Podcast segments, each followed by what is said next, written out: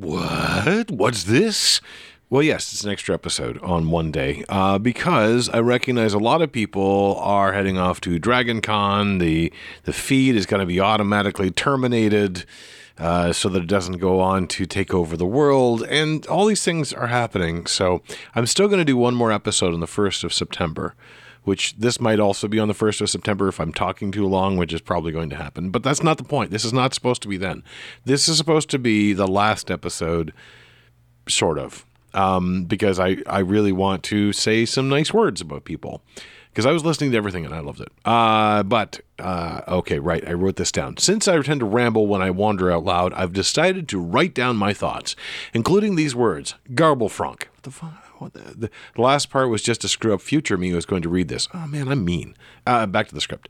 Anyway, endings are for autocrats. Long live the fuzzy finish. On with the roll call and thanks. Michael Butler. Anything I want to say sounds cliched. An original, someone who sets his own path, a guy who reminds us not to take ourselves too seriously, a rock and roller, a human being. You do you, man. It really, really works. Mad Marv. You always wonder what you want to talk about, but then you just start talking about things that you like and you shine. Chuck. I am never going to like karaoke, but you make me want to at least consider it. Okay, there, I've considered it. The answer is still no. Craig. The founder of the feast, and still remains one of the lowest scorers. Still, it is a credit to you that because you wanted a thing, you encouraged others to want it too, and 11 years suggests you're probably pretty right about the whole thing. Keep finding cool things and ideas, dude. Paul. I never listened to Deadpan despite its legendary status. I live in a constant state of FOMO, but also try daily to recognize my mortality. Still, thank you for showing me at least a part of what I missed and a really weird story which deserves at least a second book or six. Bruce. You're new here, and that's wonderful.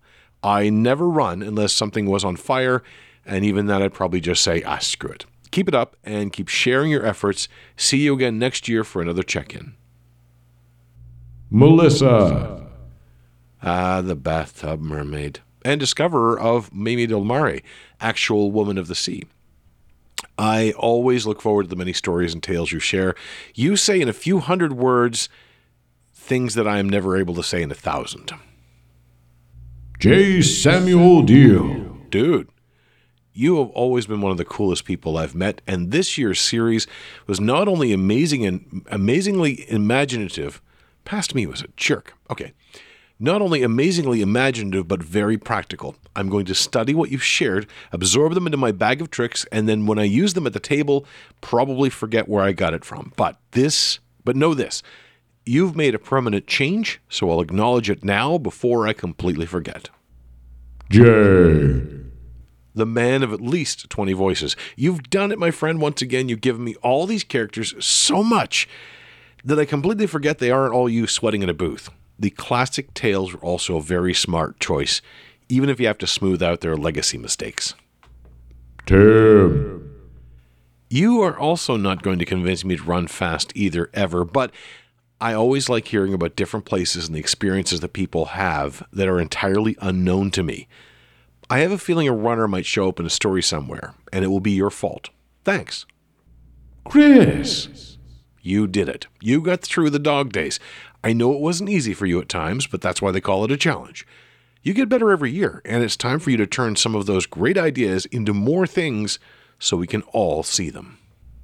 Joe. As always and forever, Crazy Joe. You've got some really interesting insight and the knowledge to back it up, and you take a stance like a lightning robin, like a lightning rod in a storm. I admire that.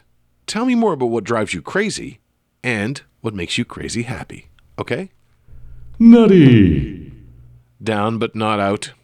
You inspire geeks to get really, really geeky. I love that. Celebrate what's awesome, eh? Okay, then I choose you, Nutty. You're awesome. Amy. I have never put together a full cosplay, but I've collected a lot of bits together. Hearing you talk about it makes me wish I had something to share. Keep talking, and I might just, eventually. Also, thanks for sharing the world from your part of it. I cannot get everywhere, and I love hearing from others in other places. Mike Wills. I think Tim said it best. You take you take things I know nothing about and show me why they're awesome. I am fascinated by the way things are that we don't know. It's like opening up a boring wall and discovering a rusty metal box with a tag that says important on it.